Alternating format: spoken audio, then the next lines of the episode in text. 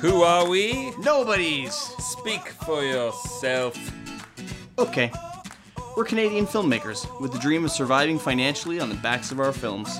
Welcome to our show where we bring people along on our film journey. Maybe, maybe we can learn a thing or two. Maybe we can teach people a thing or two while drinking beers. I mean, if you can't drink beers while filmmaking, what's the point? We are Fable Forest Films, failing our way to success. Welcome to Jurassic Park. I mean, our show. First frames first. Hello, and welcome to episode 19 of First Frames First. Yes. That was I- very, it was very Halloween like. Yeah. It, it, we're, we're- I'm gonna do an evil laugh. okay, go.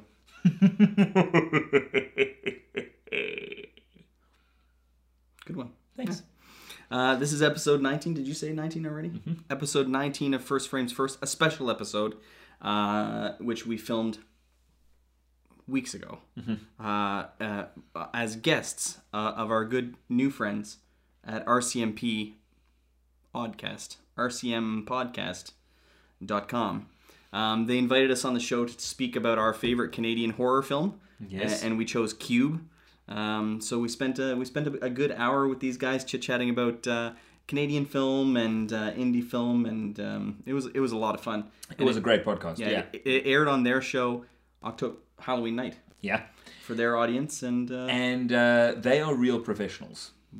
it's true they are. I mean, we are juggling clowns my understanding is they compared don't to have those a, professionals. they don't have a super sweet YouTube channel like we have, but we are the champions. no, they they, they don't interrupt each other. No, Very nice. Uh, they have professional professional audio voices, like voices that are designed for radio. yeah, Their their voices are amazing. very true. They had amazing microphones. Yes. Uh, they kept their show under an hour. They had questions ready. They had a plan. Yeah. It was it was quite something. We I think we learned a lot. Our We show's going to be better every time after this one. Mm-hmm. Our show will get better and better. So I mean, thank you. Yeah. Thank you guys very much. It was for, it was a lot of fun. Yeah. And uh, hopefully we have a a huge new following after Yeah. you know all hundreds their, and hundreds of thousands of millions of people probably. That's what I'm expecting anyway. right. I mean, they have a pretty large following, and obviously after they heard our witty banter, they will be like, "We're dropping one show. We have a new favorite show." Favorite show. So um, yeah, Yeah. welcome all you new listeners. I'm sorry that the first show you're hearing after listening to us speak is just a replay of the exact same show we just did. Um, so maybe skip this one. Go back and listen to all of our other You're shows. way overthinking it. yeah, am I? Yeah. Mhm. Go back, listen to all of our other shows, and then and then jump back Don't to episode. 20. We're gonna have a ooh, 3D. We're gonna have a we're gonna have a super special. I would have thought he would smoke, be sm- have been smoking pot, but I know he doesn't smoke pot. No, no, I don't. No. Well, uh, I hope you enjoy the the show that we did, and um, Please enjoy it, and do you know what? Before you before you watch the show, before you listen to the show, go and watch Cube oh, because it's awesome. and we don't want to spoil spoil everything for you. Yeah, I mean, if you listen to the show, it will get spoiled. Yes. And uh, listen, guys, if you find anything helpful, follow us on Twitter, follow us on YouTube, follow us on Instagram, Yes. and uh, give us a share and maybe a review in iTunes. Um, Tell us how garbage our show is. Or or alternatively, enjoy our show Yeah, mm-hmm. do that one. and mention that. Yeah. All right. Thanks, everyone. We'll see you in a couple weeks. Absolutely. Bye. Hey! Hey, do you want to do an intro to your show now? I don't know. Do you know, do you know what? You, we have stage fright after your amazing intro.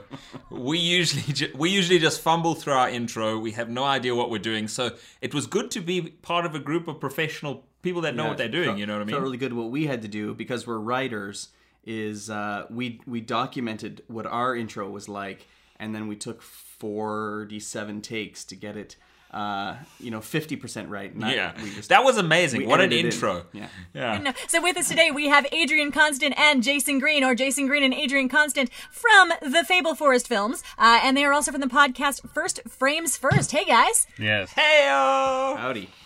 So uh, these guys have an awesome podcast. You should check it out for our listeners who are more technically inclined. They talk movies, they talk gadgets. What else do you guys talk about on your show?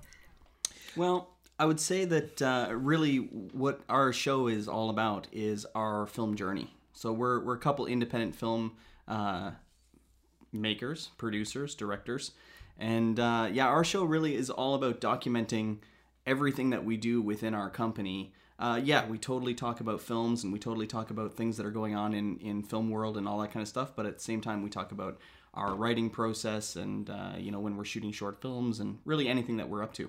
Yeah, so I'd, I'd say that like the, the primary motivation for me is um, to map the journey from A to Z as you as as someone would make a movie or as they would you know put themselves out there when they make a movie because uh, I, that's what I find so interesting with other people is how they how they did it, and so we're just basically making a map.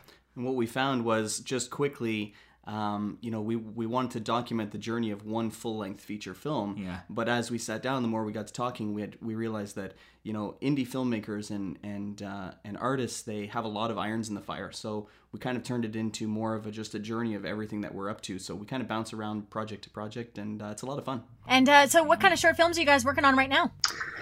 Well, um, we actually shot uh, in Stratford, Ontario, beautiful uh, town, city, um, on October 1st. Um, we're working on a short film called My Huntsville Muse. It's a lovely little, uh, lovely little four or five minutes. Yeah. Kind of, uh, we won't give too much away, but, uh, or will we? Yeah, Oh, sure. Okay. It's it's a it's a romantic ghost. It let's it's a romantic ghost story. So it, it's a ghost story, but I mean the primary driver is love and romance. Um, yeah, Yeah, so a lot like the film you guys chose for us today. You know, Oh, yeah, very- charming well- love story the same a- thing. Yeah. really romantic. 100%. So, what movie you guys uh, did you guys bring for uh, our podcast today? Well, when you guys said, uh, you know, think about uh, one of your favorite Canadian horror movies, um, Cube jumped out uh, at uh, at me for sure. I mean, I've seen it a bunch of times. Uh, Adrian had never seen it before, so in prep we uh, we had a little bit of a screening. It was fun. Adrian, how can you work in genre if not have seen Cube? yeah. I, I'm. d- It's it's terrible. But um, a lot of the Canadian classics, I'm learning. I'm learning through Jason, who's like a, a film fanatic. He's seen everything with his eyeballs. Um, so, so I'm learning as I go because there are certain Canadian cornerstones and Canadian staples that I missed out growing up in South Africa. Because I, I would I would only get the international stuff, you know. This one was. This is an interesting one because it did seem like a real phenomena. I was pretty young when it came out, but it was like it was a real schoolyard one where people were like, "Man, have you seen this movie? like, I gotta get sliced into cubes." like, Yeah. yeah. it was a big deal. Yeah, no, it was, and do you know what? It was, it it held it held together really well for for a Even- movie that was today. made in the nineties. Yeah. man, Yeah, 90, was fantastic. 98. Yeah, Or it looks 97, yeah. fantastic. Uh, so, do you guys want to walk uh, through just briefly what the plot is? And feel free to spoil. Uh, I think we can all say as a general consensus: Yeah. go watch this fucking Cube- movie. Cube is fun. It's It's great. great. Oh, super fun. Um, My sister doesn't like horror movies at all, and I recommended this to her because I'm like, dude, this is totally a math nerds movie. Like, you're gonna love this. It's great. Yeah, it's funny. Uh, it's. I mean, there are a couple moments, but I don't even know if I would go as far as to say it's a super horror. No, no, no. yeah, it's, I mean, there's a face melting and It's and, got a, its and a gore. slicey thing. if you yeah. can handle, I I don't even say if you can handle Cronenberg. I actually think it's milder than Cronenberg. Yeah. But like, if you can handle a psychological thriller, you're gonna be fine. This is not Yeah, a serious issue. Um, so what's this movie about, guys? Uh, well, go ahead. yeah. Well, uh, uh, I love the intro because the intro sets up the whole film as a as a man wakes up in a box in a room, a square room, and he has doors all around him, and he has a door to the left, to the right, forward, back, up and down. Right. He's in a. He's in a. He's in a cube. He's in a cube. Oh, Yeah. nailed it. So, uh, uh, and so, um, what he does is he he decides, right, I'm going to leave this this box. I'm going to go through the door, and he does. And as he gets to the other side, he gets annihilated. yes. There's like a. There's like a. If you've seen like um, Resident Evil with the all the lasers that cut a guy into like a million pieces. And so, and right from that moment, you know what you're up to. You know, you know that you're You're- going to be confused. You know that people are going to be stuck in a space. Yeah. There's gonna be traps. There's going to be traps. People are going to get cut into pieces. Yeah. And uh, so the story embarks as we meet our we we meet our characters for the first time. Mm-hmm. Now, what I found interesting was that they set it up with that guy dying straight away. I was I, I, I thought that we were going to have more solo action before people started getting together. That's what I did think. Oh, you thought like you would see them each in their own individual compartments trying to figure things out. Yeah. I will say the one one neat thing I really liked about this was um, the opening. Is that I would say that at the time and maybe even now, although some of the characters have gone on to do neat things, but at the time, uh, that guy that plays the first character, he is like a yeah, Julian Richings. Yeah, he is like a staple of weird Canadian horror. He really everything. I mean, he's he's a weird looking cat, and and you know gets a lot of work for that. But what they did was they brought him in probably for half a day or a day or whatever they brought him in for. Yeah. he's the guy that everyone recognizes, and they kill him immediately, and and then move on to the lesser known folks at the time. Right. So Yeah. that was pretty cool. posters he's he, they use him as the big promotions because that's what he looks like right like he's just and i I think it's to be also because he just has such a fascinating expressive face and because he's a solo individual and the rest of it is kind of like 10 little indians almost like who's going to survive who's going to be the last man standing um Yeah. When you see him then you don't you don't get the spoiler of like who's going to be the last man standing of the rest of the cubites right Yeah. yeah No, no, absolutely. Now, now, question: Is he Gollum? No. no no he is not I'm just, I was just curious. No, no, sure. No, no, no, he's not. He's a Um, bit of a golem, I guess. no, Julian but- Richings, our listeners will know from Hardcore Logo. Uh, he's uh, awesome in that, playing a punk rocker. Yeah. Uh, you will know him from. Uh, hopefully, you guys all checked out Trisha Lee's uh, film. She he is in uh, Blood. Oh God, Blood Demons. I think Blood it's Hunters. Blood Hunters. Thank you, Blood Hunters. I should know our own guest films. Um, that uh, he is. Uh, he plays Death on Supernatural. Um, he is in a very ton of Canadian stuff. He's great. He was actually in a, a film with a buddy of ours um, called Ejecta. I don't know if you've seen that one. It was uh, it was pretty cool. Yeah, pretty again pretty low budget. Well, I I mean I shouldn't say low budget, but definitely an indie flick. But I mean he sits in a chair the entire movie. It's amazing, and they they interview him, so it's pretty cool. So back to the plot of the film. No, no, no. for So those- no, but uh, what but what I oh yeah okay Yeah. yeah yeah yeah for sure. I was just gonna say it was a genius indie film move to bring in somebody that everybody recognizes and put him in a couple minutes. So, so just to, so yeah, so absolutely, just to let you guys know from from a casting perspective, when you're putting a movie like this together, and I don't know if you guys know this, but like what you do is you find a small role that will require just a half a day, and you get someone with a name to say yes to that tiny little role, because then you do use them in promotions, and you can afford them. Yeah, a good friend of ours made a made a, a feature film with, and they used Henry Rollins as the voice on the phone. Yeah. right. And he, oh well, yeah. What, one, so I mean, he might remember the movie In the House of Flies, and um, and uh, so it's just a you know quick little movie with some people in a in a basement, and and Henry plays the voice on the, of the guy on the phone, Genius. and again.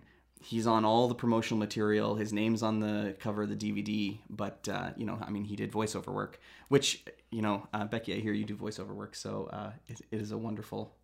We can hear it as soon as we heard your intro. Yes, it is. It's, Yeah. That's right. The, the true professional. And I mean, uh, the big, the big Canadian success story is always the our classic kid show, the hilarious House of Frightenstein, which quote unquote starred Vincent Price, uh, and they filmed just one day of him, and he he, he was in like three seasons of that show. No, but this That's is that's the amazing. genius thing about Yeah, indie yeah. films is You know, smoke and mirrors. yeah, Yeah, for sure. But that's also Moving- the same. moving- with moving on. Like, but uh, that's marketing as well, kind of as you go along. Where like, um, John Candy for us was billed in The Silent Partner as being a thing, but but this was his first role and he's barely in it, right? So it's one of those things where you can also kind of retroactively be like, oh yeah, Julian Richings, he's in everything, he's great. Yeah, absolutely. The Jennifer Lawrence, um, the Jennifer Lawrence movie. I, I haven't even seen it. It's on Netflix. Hunger Games. No, no, no. No. The, like her first movie. Oh, Um, I'm sorry, guys, there. but uh, Winter's No, Bone? you- no, even even before Winter's Bone, she, she was in something, and anyway, it popped up on Netflix because it was Jennifer Lawrence, and she had become a big star. So that in retro, it absolutely retroactively happens. yeah, Yeah, for sure. So uh, back to the plot. Here we go. Yeah. Go ahead, gentlemen. So we, uh, we have left our, our man in pieces. Uh, what is the uh, what's the next step? Well, then we're introduced to a ragtag group of group of individuals who um, slowly come together, and each of them. The, the fascinating thing about each of these individuals, as they're trying to work out where they are and how they can move from room to room and survive, is that um, is that each of them is different. Each of them is different in, in, in the skills that they bring to the group. So it's almost like they were they were brought together to see how they would to see if they were able to work it out. Right.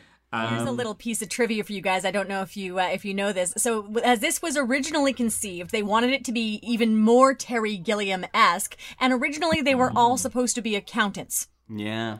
I heard I heard that eh, but but you know it's interesting cuz they and this is something that I don't think Adrian knows but he will love is they ended up giving do you, do you remember how they all had names like Levin? Yeah.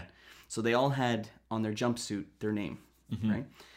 All of the characters' names were names of prisons, real prisons that are kind of based on the types of person that they are. Like Levin was for like Leavenworth and Quentin was for like San Quentin and each each of those prisons are known for the kind of thing that that person was. like Levin, I think Leavenworth is for like white collar crime and that's where the that accountant guy was from. Yeah, yeah.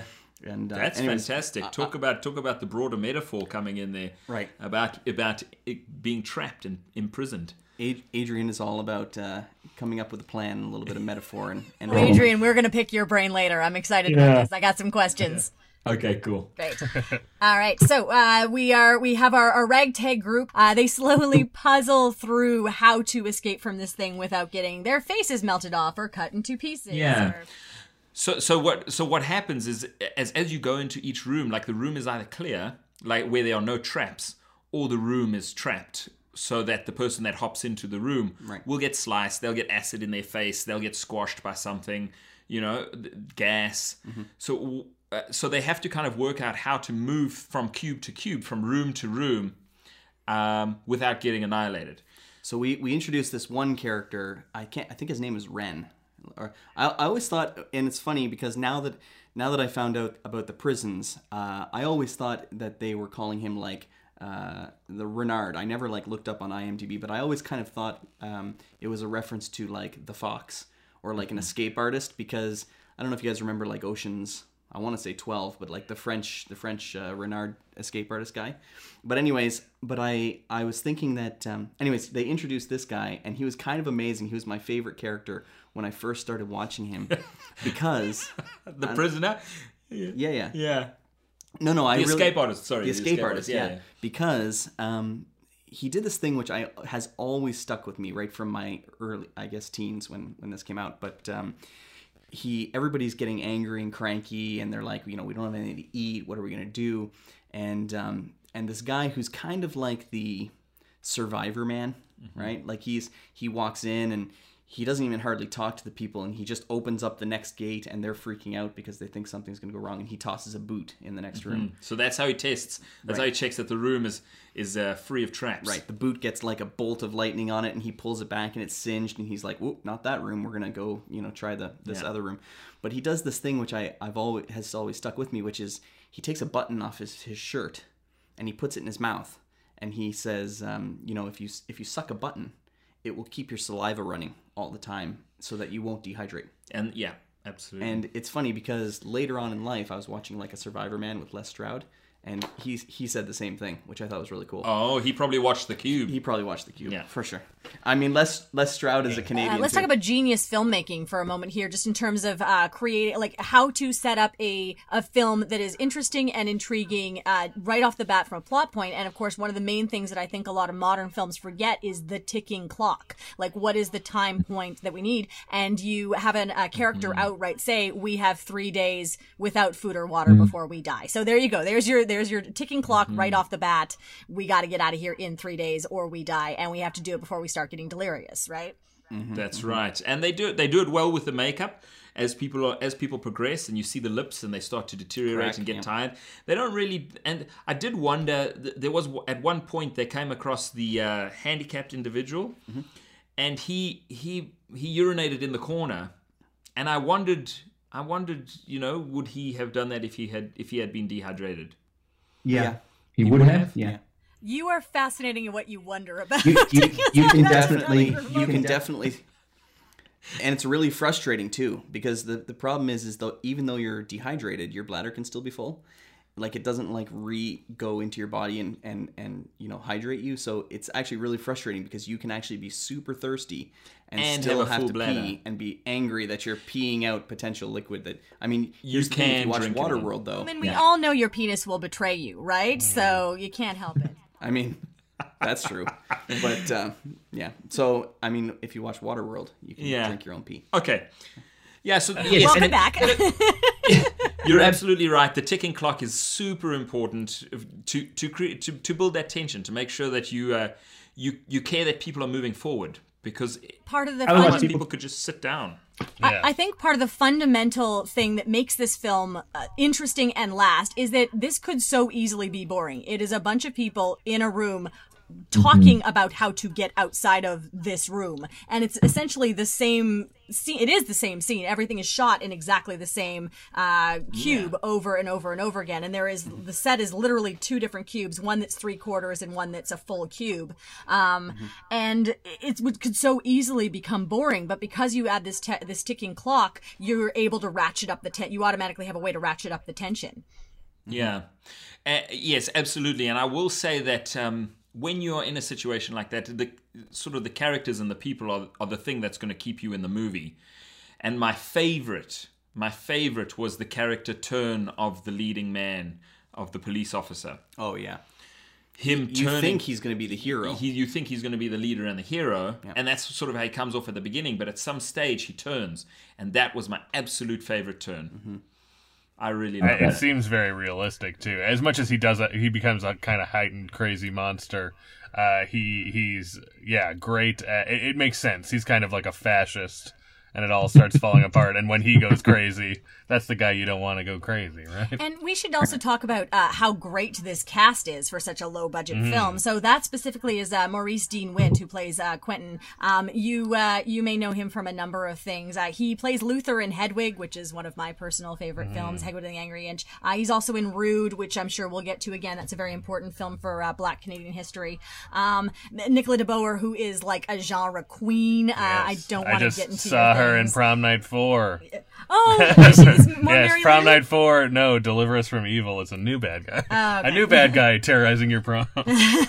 Uh, Nikki Guadagni's in it. She's in a ton of stuff. So's uh, Andrew Miller. Uh, people will know David Hewlett from absolutely everything. Like he's in a ton of stuff. Uh, and he he's also in. He was fantastic. yeah, Sorry. he was great. That's also, I mean, you're talking about the great turn that where the guy you think will be the hero won't be the hero, and it's also a great turn where like the weird nihilist kind of becomes the hero.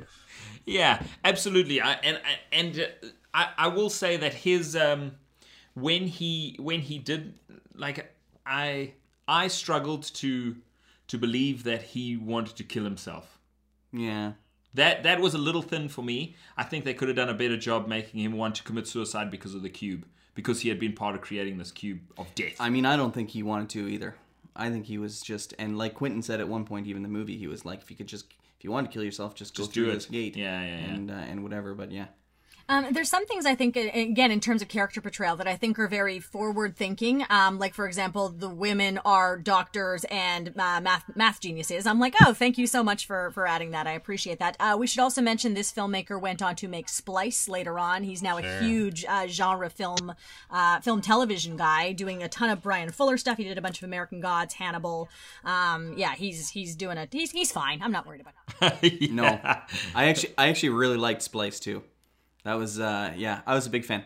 It's, it's pretty good. Adrien Brody and uh, Sarah Polley, yeah, yeah, and uh, yeah, they just kind of make a new being. It's pretty good stuff. Yeah. One thing that is pro- there's two things that I find a little bit problematic about watching this film now is first and foremost the person with the mental handicap and the person who's uh who's not quite there, which apparently Cam says is not Oh, quite yes, as problematic. Uh, future spoilers. Uh, if you care enough about the Cube series to continue through it, uh, there's a heavy implication that he he has been uh, medically, uh, you know, handicapped. yes. Really? Ah. He he is one of the Cube creators, and they have tried to destroy his No. brain and kill him.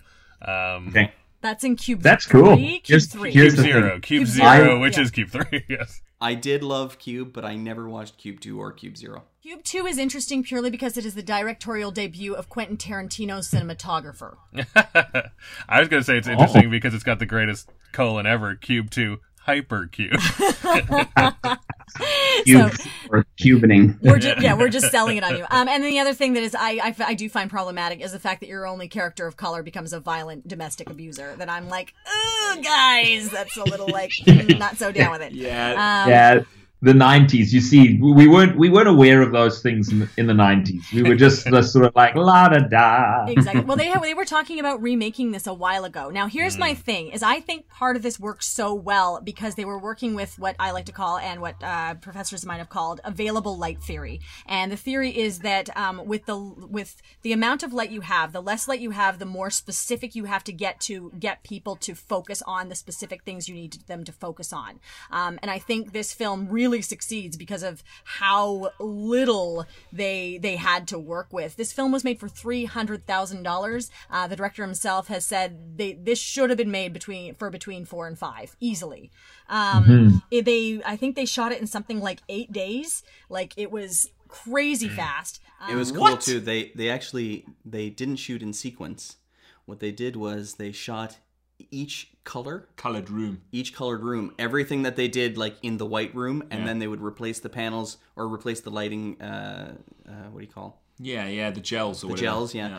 red room. Do everything in the red room, blue room. etc. etc. Wow, and we should say that they like they you know they go into a red room you know five different times. They go into a white room, and, so that's that's like a double applause for that acting. Then Yeah, I yeah. Never, wow, I would have Turn on a dime. Yeah, And the reason being is that apparently, so um, Vincenzo was actually originally a, s- pardon me, was originally a storyboard artist. Um, he completely meticulously did his shot list. He knew exactly what he was going to shoot every single moment. And then the doors did not work on the cube on day one, and they couldn't use any of it. Everything went out the window, and so he couldn't shoot in sequence. He had to figure out, okay, what can we shoot and not show the doors? And so three days in, they were able to get the doors working, and that's when they were able to go back to like any sort of semblance of Oh what they yeah, planned. nice. But uh, Oh, yeah. that's uh, Nice. that's the fun of it.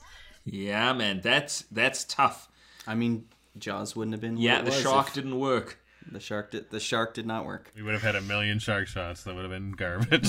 exactly. It would have made the movie more terrible. Yeah, I will say the the uh, can I can I pick on a movie that I love? Is that possible? Okay, cool. The one thing that drove me a little nuts now, um, just you know, and and I think it dates the movie a little bit, is the um, the number sequences. So when uh, when I think it's uh, oh my gosh, can't remember her name. Um, the Levin. Levin, yeah. When Levin starts doing the the all the math, there's a sequence of maybe like I don't know, it felt like nine minutes, but I'm sure it was 30 seconds, where the numbers were just kind of flipping around in circles. Do you remember that piece? Yeah. Uh, it was kind of like a little bit of a. Anyways, oh my gosh, that was too long. I was, I was, I was like, oh, I forgot how long this part was. One thing I would give it that I I was shocked at how quickly it got to is I thought that there was a lot more griping and like fear and boot stuff before they figured it out, but there's not. Like they get to Yeah. they get to her in the math very quickly. and and that's what that's kind of what I mean is like they get to that really quick and then they're like there's a sequence of many minutes where they're like this is the good this is a good room go. This is another good room go. This is another good room. And it you're just like okay they're just kind of going from one room to another. Now it is a it's a cool way to show that like time is passing and they're they're navigating through this giant maze safely until something bad happens right? And they find out that their math was kind of wrong and and that's when they bring in uh, Kazan So the the Rain Man. yeah, so Act One, Act One is essentially the, the Act One is essentially we meet we meet all the characters. The turn act Act One is maybe where she would you say that's where she starts doing the mathematics, mm. the yeah, and then and then she, we move through and the and even the what is the midpoint turn? The The- midpoint Maybe turn that is- they that they're die like they can't find the end. Yeah, Isn't I think right? the midpoint turn turn is yeah when they, they realize that they're that they're going in circles. yeah, Maybe, or maybe that they figured it out and then what's his face dies. and I think The thing, like you have to go over who won and who lost the movie, right? So I think they basically lose the movie. Um, so I think the midpoint turn would be at a high point, or when they discover the the me- the mentally handicapped guy knows what he's doing. hmm I think Yeah. that might be at the end of Act Two when they figure out that's actually what it is. It's not the the first; it would be that because that would be it would need to be a win in Act Two for them to lose in Act Three. Yeah, absolutely. Now, now Quentin, when Quentin becomes the the bad guy, he becomes the you know the, force against which they're going to push. Is that is, is now we're now we're moving into Act Three. Yeah, I guess so. Just, I'm I'm sort of just throwing that out as a question. Interesting because it is kind of a weird one because yeah, I it's guess not a I guess standard what three-act and also what is your arc? Yeah. Because if your mm-hmm. arc is like getting out, then I guess your third would be once they have the plan to try to find the mu- moving bridge cube. Mm-hmm. Right. Yeah. And but but yeah, you're right that it's kind of it is like a weird tragedy. So I guess Yeah, absolutely. And and so, so the the only person who escapes is one of the yeah one of the The handicapped gentleman. yeah the handicapped gentleman. you know, you know, I will talk about him for one second. In that there was, I mean, he he had a couple great moments. his performance was stellar. Awesome. Yeah. He, The- he- I thought he did a really good job. and and the tension in the scene where he has to be quiet. Do you remember that? And they got to they got to move through the, the the room where any noise makes uh, makes these giant spikes come out, and everybody has to move through the rooms. They think about leaving him behind because I mean he can't shut up. I think is the is the point of it. And everybody gets quickly through the room, and then boom, he makes a little bit of a noise, but everybody gets through. Yeah, the tension was amazing. Yeah. yeah, yeah that was well done. But the one thing I really liked about him was he d- he did this thing where he and, and I mean I'm not going to do it on on here, but he did this thing where he clapped clapped the side of his head right when he was nervous. He was like clap clap clap clap, and uh, there was actually a, a moment in the film where he's every, every, the tension is high, everything is kind of moving. He's clapping himself in the head, everything's, and then they move into like a um, a musical sequence almost, and the clapping actually becomes a beat that continues on for the next couple couple seconds or like half a minute or whatever and it really just amps up the tension of everything that's going on because it just keeps you feeling like he's clapping his ear even though he's not right it's it's moving into what they're doing and their plan and whatever but really neat little moment it's about maybe i want to say like three quarters of the way through but it's it was really uh really cool thing when i saw it again yeah, It's an interesting character too because I think it's kind of the first indication that Quentin is not good, right? Because he has zero interest or sympathy Tolerance, in, yeah. in what should be the like. This should be like the most disgusting thing in the cube is that they've somehow trapped like a, a person that can't take care of themselves really in the cube, and he Yeah. he has no time for like not even a second of time for this person. When eh, pretty much everyone else, I think even David Hewlett, who's kind of a, a, a overall asshole, is like, hey, maybe don't be mean to the guy. like, we don't Yeah. need to also be mean to this guy. and it's funny it, it brings up this like real human thing like if you when you're in a situation where it's survival are you the asshole to survive or are you like no i have principles no matter what and i'm gonna you know stick by the group and make sure that everybody gets out and and it's a it's a neat little piece of piece of filmmaking for sure part of me as an adult feels like this is very much um like I still think it's a it's a well put together piece of cinema, especially considering the budget. Um, but part of me also feels like this is a bit of a high school philosophy puzzle. You know, did you guys ever do that thing in high school where you had to uh, get into groups and discuss is like the apocalypse, and you had like a gym teacher and a pregnant woman and an army vet and like all these people, and you and but you only had enough supplies for four people, and you had to decide who went outside and died or fen- and fended Yeah, for yeah. themselves. Do you save the baby because the baby could be good as an adult, or do you save the? Nope. Do you get did did you guys see the um, the uh, the uh, questionnaire that uh, the government floated, kind of introducing uh, autonomous cars? Maybe earlier earlier on this year, they they yeah they released a, a questionnaire to the to the internet, and it was basically like at some point driverless cars and the AI behind them will have to make a decision where somebody's going to live or die right? So, do you um, does the car plow into the pedestrians that just started crossing the street, or drive itself off a bridge, right? And so, does it know who's in the car, and does it know who's crossing the street, right? And and if it does, does it let the um, you know 80 year old man behind the wheel live or the pregnant lady that's crossing the street live and when it and Are Yeah. these guys just really obsessed with Star Trek and Spock? Because this seems like a needs of the many outweigh the needs of the few kind of test to me. I also Yeah. just feel like like there's like there's a single person in the world that's all- not like nope my car is my like battle wagon you you run over that baby to save me automatic car You that's what I pay you for Not talked to Grant Imahara yet. you don't know. I mean, you don't get to make the decision. I don't think. no because I think everyone would be like me obviously yeah, I, I want to live. yeah I mean, uh, your car could ask you before you got in. Like, do, do you Yeah. want to live today Is yeah. today how yeah. I know. If if the situation arises, yeah, yeah, yeah. Okay, guys, here's here's a filmmaking question for you, gadget heads. Uh, what do you think the most impressive shot of this film is, um, given the budget? So I'm going to say the the the shot that I enjoyed the most, and I I love shots that have have a bit of depth. So there's one particular shot where um and excuse me f- with regards to names and stuff, but the mathematician girl, um, she comes down in the fore in into the into sort of the the front of the frame. Um, she's she's probably filling on the right hand side, and she's filling up about three quarters of the frame. And just in the deep background, Quentin is standing there, kind of watching her as she goes through a moment and um, in the in the fuzzy background, in the out of focus background. And I just love that kind of thing where you have multiple layers within a shot. I'd say that's probably my favorite shot in the whole film. How about you, Jason? I am not. Yeah, I, I, I, I mean, I don't know. I, I don't really have a shot in particular, but one, one, the one part, part I love is, is the, um, the, uh, kind of the, the last battle sort of thing where, um, Quentin's coming in and, um, all of a sudden the, the door opens and he falls down through and you find out that, uh, that the other guy, the, uh, the accountant guy or whatever he is, uh, he's hanging upside down, getting ready to, you know, yank the door on the guy from, from the room below. So I, I don't know. I love that part. Yeah.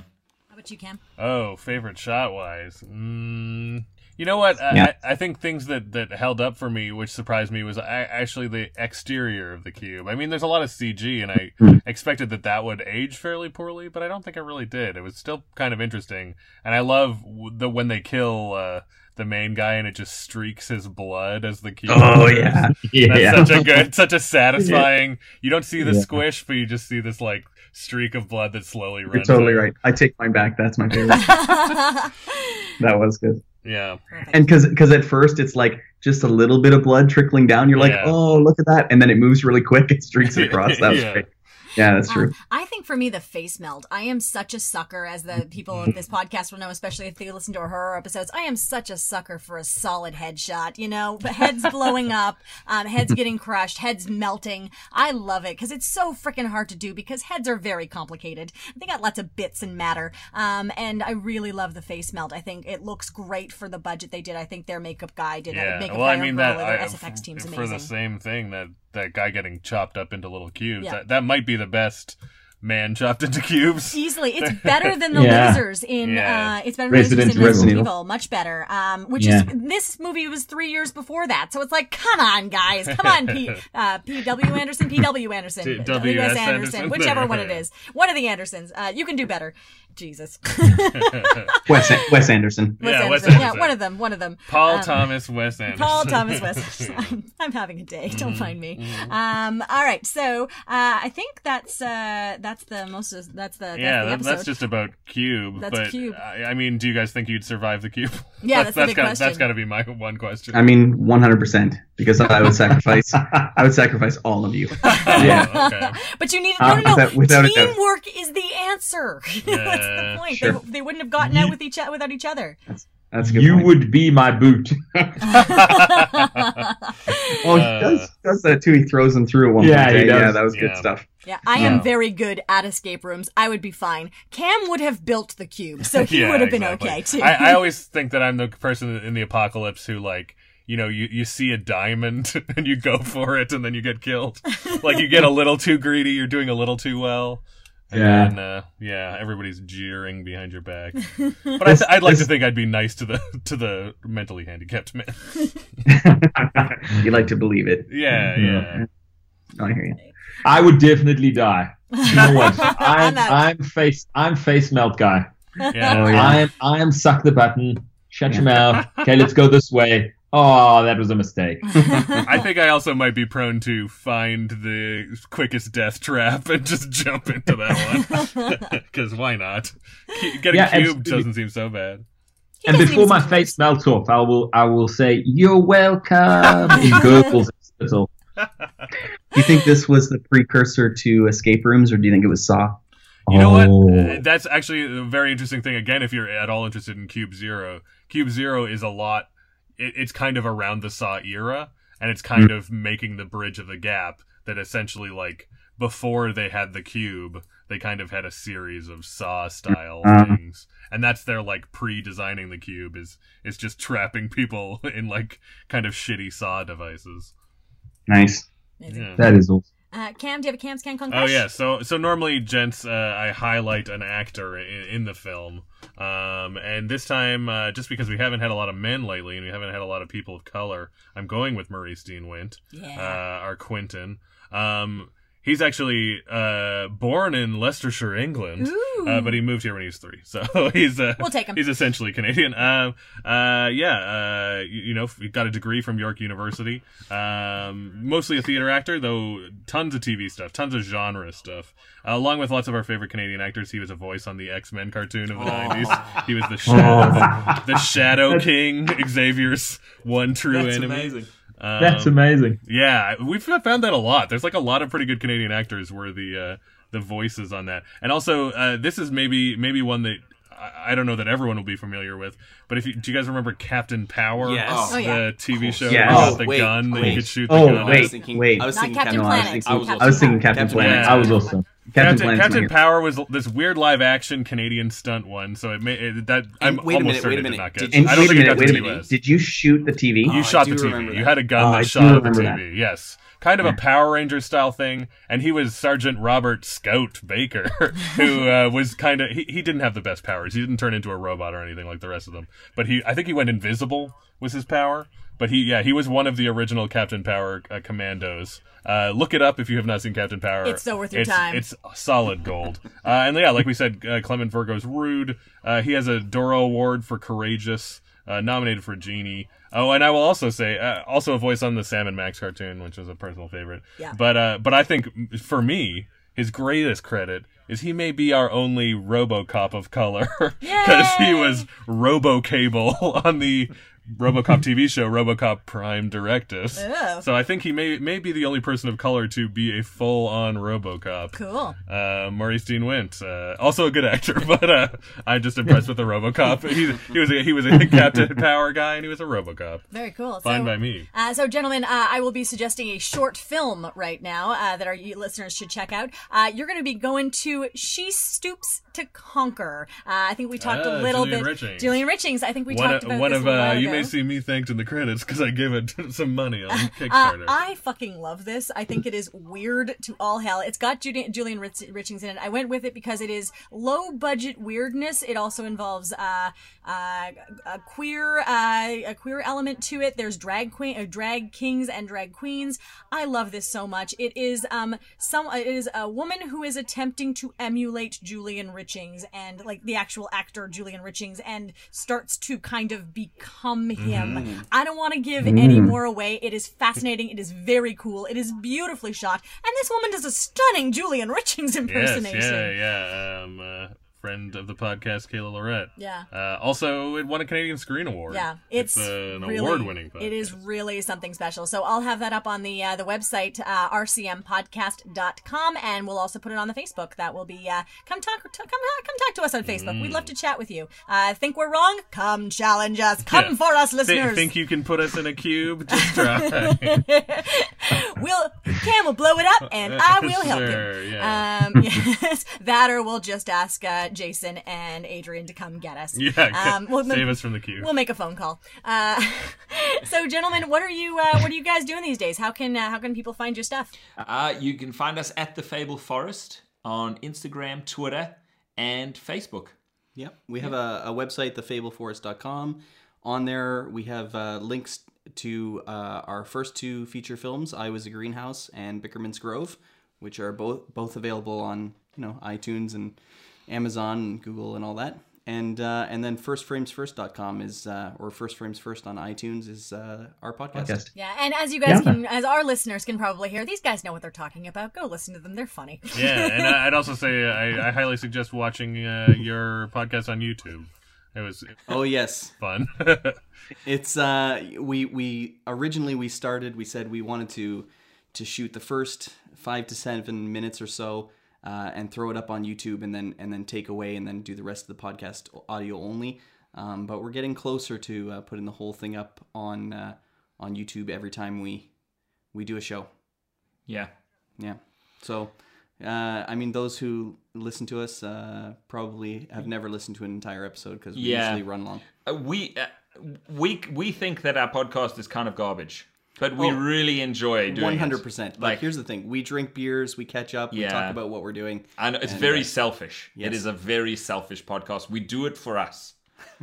but but hopefully also for you, but mostly for us, but also for you, but mostly for us. Basically, That's exactly right. We tell our wives, "It's the podcast. I got to do the podcast," and then we go and guzzle some beers and talk about movies. Come on. I'm about to send Cam out into the rain because Cam Cam Yeah. committed to coming to the east side yeah, to I record guess with so. me. Uh, sometimes we have beers. That is true. There is that is true. Every now and then, we're lucky. Well, Uh, that's amazing. Thanks is- for having us. This is huge. Well, Such a th- pleasure. This is our, this is our, this is our first invite to uh someone else's show, so it's, it's a I pretty, also, we've big never been for us. invited to anyone's show. I so don't think. yeah, just Yeah. saying. So it's nice I mean- that we're cross posting. I mean, here's the thing: you're instantly uh, invited to our yeah, show, it's which true. we I guess host this we're- entire show. We're on your show now, kind of. So I accept. there we go. That's right. Uh, so so that your listeners can hear. Where Cam? Where do you? Uh, where do people find you? Oh, uh, so I mean, uh, my uh, uh, on on social media, I'm I'm at Cam camfess, c a m f e s s. Uh, that's just my personal, but I also tweet out a lot of work stuff, a lot of podcast stuff. Uh, at eyecram on Instagram, e y e c r a m is where I I do my. Uh, I have a personal Instagram, same thing, but uh, this one is just movie reviews because uh, people like that, but my regular feed was pissed off by it, so I made his own thing. Um, but yeah, uh, mostly people can see me on TV uh, on Hollywood Suite, the four channels up in the top, the movie channels, uh, where I just talk about movies, and then also I am on the Hollywood Suite blog, uh, hollywoodsuite.ca/connect. Where uh, you know I'll be talking about well it's Halloween so I, I'm going to be talking about uh, the 1999 remake of House on Haunted Hill and the legacy of Oh. William Castle uh, that that it pays tribute to. Um, yeah, so that's my Halloween Sweet. Thank you. Spookiness. Cam, someday we'll have to get you to review our films, and then we'll bring you back on our show, and you can tear us a new one. and or you can trap me in a cube. Um, so for myself, I am as per usual at Le Shrimpton. That's the masculine Le Shrimpton on the Twitters. You can find me on Instagram, Caridia underscore extravaganza. That's the shrimp party on Instagram where I generally post pictures of other people's pets and weird things I find at winners. Um, and you know what? I haven't plugged this in a while. I am still in Five Nights at Freddy's sister location. uh, I play Bon Bon, the evil hand puppet. I have a fucking pop figurine character Yeah. now. I'm in, I'm in the big time. Um, I do not own it because I do not like trinkets, but I, but, but one exists. Um, but My uh, kid probably owns it. uh, probably. It's, it's a big thing. The, the children, they love it. Um, yeah, if you haven't played that game, guys, go play it. It's actually really a lot of fun. It's like, it's spooky and atmospheric, but it's not super violent. Um, I would say you have one of the best scares in that game. Thank as you. Cam. I appreciate that. So yeah, go go give Scott Cawthon your money. He's a really lovely dude, and I can't recommend him and his work enough. He's just he's just trying to traumatize children. Can't you give money to the man trying to traumatize children? Uh, sweet. Okay. So, uh, gentlemen, I think that's everything. Thank you so much. You guys are you guys are super professional at this. Oh, we yeah. were taking notes the whole time. We were like, Do you think? Do you think that we can keep our show under an hour? No. no, I don't think so. Well, thank you guys. Uh, do you guys want to go get a moose head by any chance? I know it's late. Let's do it. I mean, one hundred percent. yeah. Awesome. Let's thank do you. it. We'll we'll drive all the way. Yay! We'll be there. We'll be there very shortly. thanks for listening to the Fable Forest Films podcast. First frames first. Yes, first frames first. Thank you, Jason. Welcome. If you enjoyed, head over to our website, www.thefableforest.com. Check out our films and sign up for our newsletter where we will send you exclusive content. Hit us up on our socials Facebook, Twitter, Instagram, always at The Fable Forest. And share our show with your friends. It'll really help us out a lot. Dream big. Work hard.